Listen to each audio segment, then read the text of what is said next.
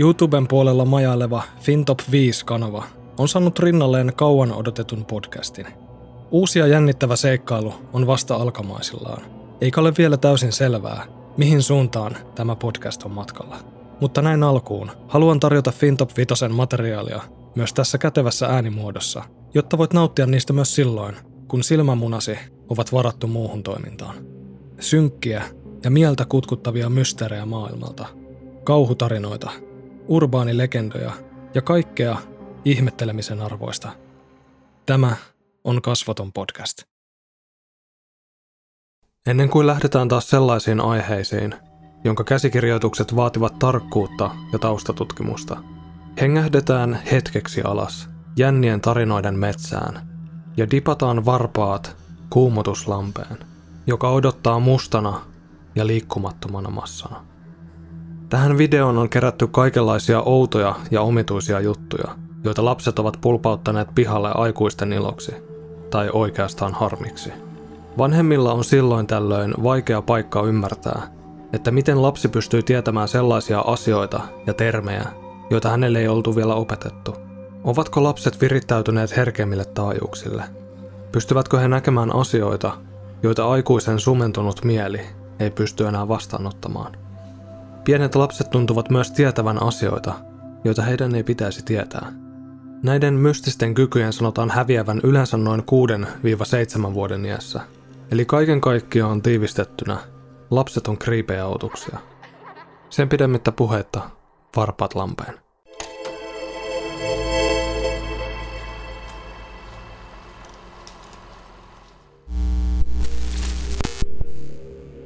Kun vanhin pojistani oli kolmen tai neljän vanha, jotain outoa tapahtui noin kolmen kuukauden ajanjaksolla.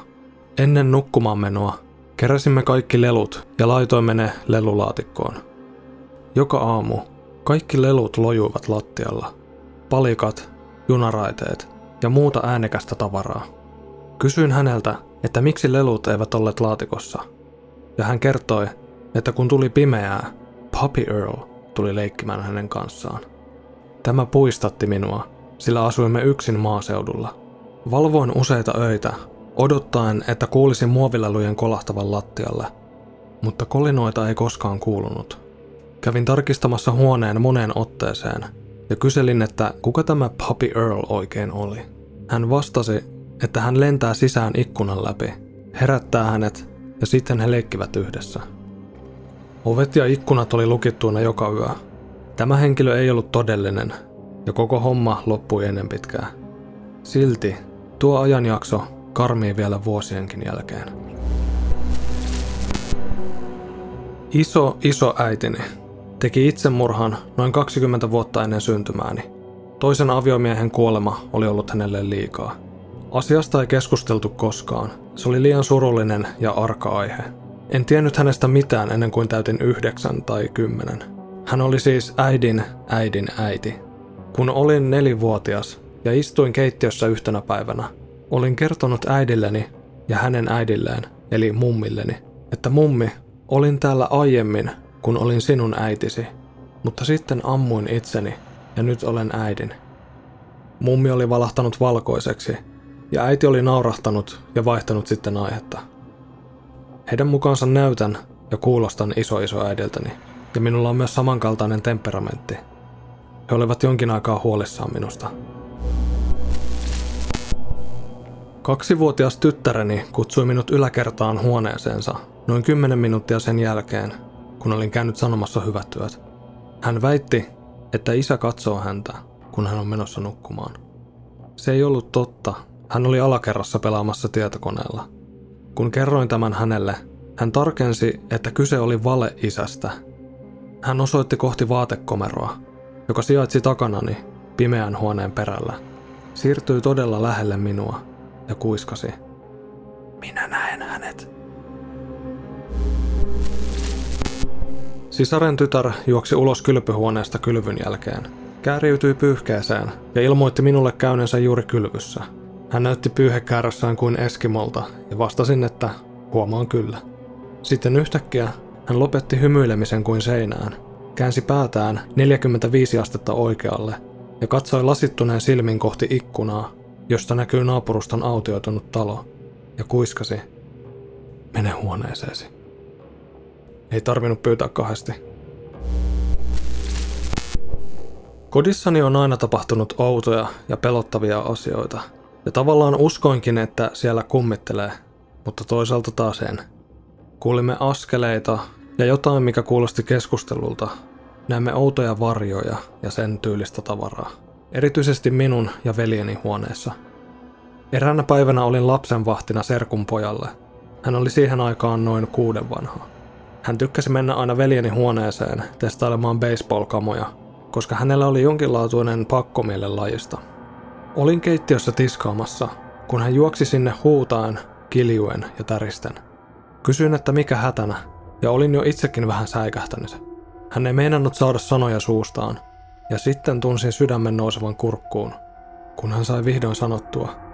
Hän nauraa minulle. Kysyin, että kuka nauraa. Hän piti minusta kiinni kuin hengen hädässä ja vastasi, että mies moin huoneessa, ja että tuo mies nauroi hänelle. En oikeastaan halunnut lähteä edes tarkistamaan asiaa, mutta lähdin kuitenkin, samalla kun hätääntynyt lapsi itki perään ja pyysi, että menisi sinne. Huoneessa ei ollut miestä, eikä koko talossa.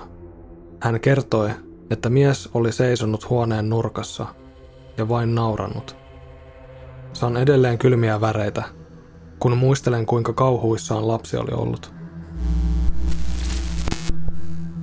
Kolmevuotias lapsenlapseni on puhunut lentoonnettomuuksista aina siitä lähtien, kun oppi puhumaan.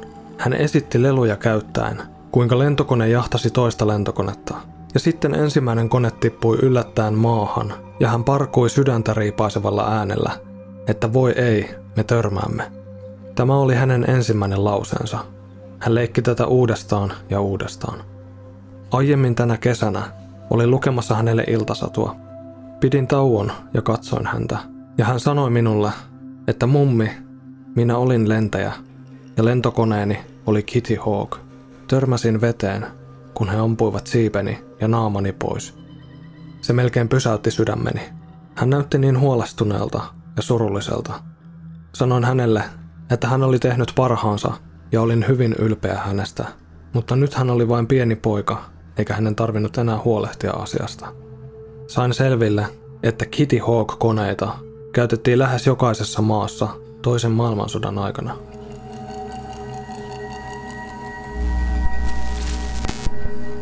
Mieheni on maanviljelijä. Yhtenä iltana hän pyysi minua hakemaan hänet työmaalta, ja oli melko myöhä, noin kymmenen pintaan. Otin siis molemmat tyttäremme mukaan autoon ja lähdimme ajelemaan kohti peltoa. Pääsimme perille ja mieheni oli pyöräyttämässä vielä viimeistä kierrosta pellolla, joten joudumme odottamaan hetken aikaa. Avasin pakun ikkunan ja sammutin moottorin. Muutaman minuutin kuluttua kaksivuotias tyttäreni kysyy, että kuka mies tuolla pihalla on. Vastasin, etten näe mitään miestä, ja kysyin, oliko hänen nukkensa pudonnut lattialle. Silloin nelivuotias sisko liittyi mukaan ja parkaisi, että mies on ihan oveni ulkopuolella ja tuijottaa. Hän oli pelottavan näköinen ja naama veressä. Siinä vaiheessa käynnistin auton, rollasin ikkunat takaisin ylös, lukitsin ovet ja soitin puolisolleni ja käskin häntä pitämään pikkuisen kovempaa kiirettä, sillä tytöt ovat kauhuissaan ja ilmeisesti auton ulkopuolella on pelottava mies, jota en pysty itse näkemään, mutta molemmat tytöt kuvailevat hänen ulkonäköään ja tekemisiään. Onneksi hän oli saanut juuri työt valmiiksi ja saapumassa auton luokse. Lähdimme saman tien kotiin. Tyttöni ovat nykyään viisi ja seitsemänvuotiaita, ja molemmat muistavat edelleen sen miehen, eivätkä suostu vieläkään tulemaan kyseiselle pellolle. Minun pitää pyytää Anoppiani katsomaan lasten perään, silloin kun joudun hakemaan heidän isänsä tuolta tietyltä pellolta. Olen vain Eno, ja tarkempia yksityiskohtia pitäisi kysyä hänen äidiltään – mutta siskon tytölläni on ilmeisesti näkymätön ystävä, jolla on sininen naama ja punainen tukka.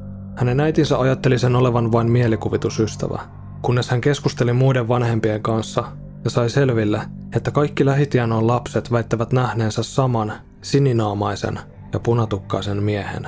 Mutta ne luokkatoverit, jotka asuivat kauempana, eivät kyseistä hahmoa ole nähneet. Siskon tyttö kuulemma turhautuu silloin tällöin, kun hän osoittaa tyhjää aluetta ja sanoo, että tuossahan nyt on, etkö tosiaan näe? Useat naapurit kertovat lastensa käyttäytyvän samalla tavalla. Kirjoittaja lisäsi tekstin loppuun olevansa naispuolinen.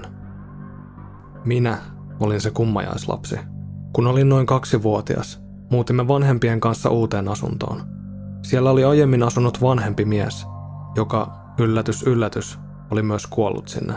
Sellaista asiaa ei kerrota kaksivuotiaalle, joten se mitä tapahtui seuraavaksi oli joko todella karmaisevaa tai sitten älytön sattuma. Ennen muuttoa vanhempani olivat kehuneet, kuinka nukuin aina nätisti yön yli ongelmitta. Mutta tuossa talossa olin herännyt aina samaan aikaan keskellä yötä ja itkuisena kertonut heille, että olin nähnyt miehen, tai että mies on täällä. Kaksi muuta tapausta sattui tuolla ajanjaksolla. Ensimmäinen oli, kun olin leikkimässä kylpyhuoneessa ja täytin kuppeja vedellä, kaataen niistä vettä toisiin kuppeihin. Tyypillistä taaperon kylpysettiä. Paitsi siinä kohdin, kun äitini kysyi, että mitä oikein leikin, olin vastannut, että sekoitan drinkkejä, niin kuin silloin, kun olin mies. En voinut mitenkään tietää drinkkien sekoittamisesta, sillä en kasvanut sellaisten ihmisten kanssa, jotka olisivat juoneet väkeviä alkoholijuomia. Toinen tapaus sattui, kun äitini löysi minut kylpyhuoneesta. Minulla oli isäni partaveitsi kädessä ja huulivuosi verta. Kun hän kysyi, että mitä olin tekemässä, vastasin, että ajan partaa, niin kuin silloin, kun olin mies. Emme asuneet tuossa talossa kovin pitkään, sillä vanhempani eivät suoraan sanottuna uskaltaneet enää asua siellä. Tämä oli hyvinkin voinut olla vain omituista sattumaa, tai sitten ei. Itselläni ei ole muistijälkeä tuolta ajalta, ja kuulin nämä tarinat vasta aikuisena. Mutta sen vielä sanon, että omituinen käytökseni oli loppunut samana yönä, kun muutimme pois, ja nukuin taas heräämättä yöni läpi. Pari kuukautta sitten menimme vaimoni kanssa viettämään iltaa hänen siskolleen, ja päädyimme juominkien jälkeen jäämään sinne yöksi, kellarissa sijaitsevaan vierashuoneeseen. Jossain vaiheessa yötä vaimo enkäsi hätääntyneenä aivan kylkeen kiinni, ja heräsin tähän hetkeksi. Sain kysyttyä humalaisena, että mikä hätänä, ja samahdin sitten takaisin uneen. Kysyin seuraavana päivänä, että mitä viime yönä oikein tapahtui. Hän kertoi heränneensä tunteeseen, että aivan kuin joku olisi katsellut heitä, ja sitten hän väitti nähneensä vanhan miehen, joka oli nojannut irvistäen eteenpäin sängynpäädystä. Ja tänään, vain muutama minuutti sitten, vietämme joulua vaimon siskon luona. Katsomme haamujengi kakkosta. Elokuva loppuu, poikamme alkaa leikkiä leluillaan ja sanoo, tässä talossa on kummitus. Hän tippui katolta ja on nyt pahalla tuulella. Hänet on haudattu talon alle. Haluan ulos tästä talosta. Tämä oli Kasvoton podcast. Kiitos kun hyppäsit kyytiin ja roikuit mukana loppuun asti. Jos sua kiinnostaa kuulla lisää monotonista höpötystä, mitä omituisimmista aiheista, niin YouTubessa FinTop 5-kanavalla lojuu tälläkin hetkellä yli sata videota odottamassa juuri sinua. Ihmetellään taas ensi jaksossa.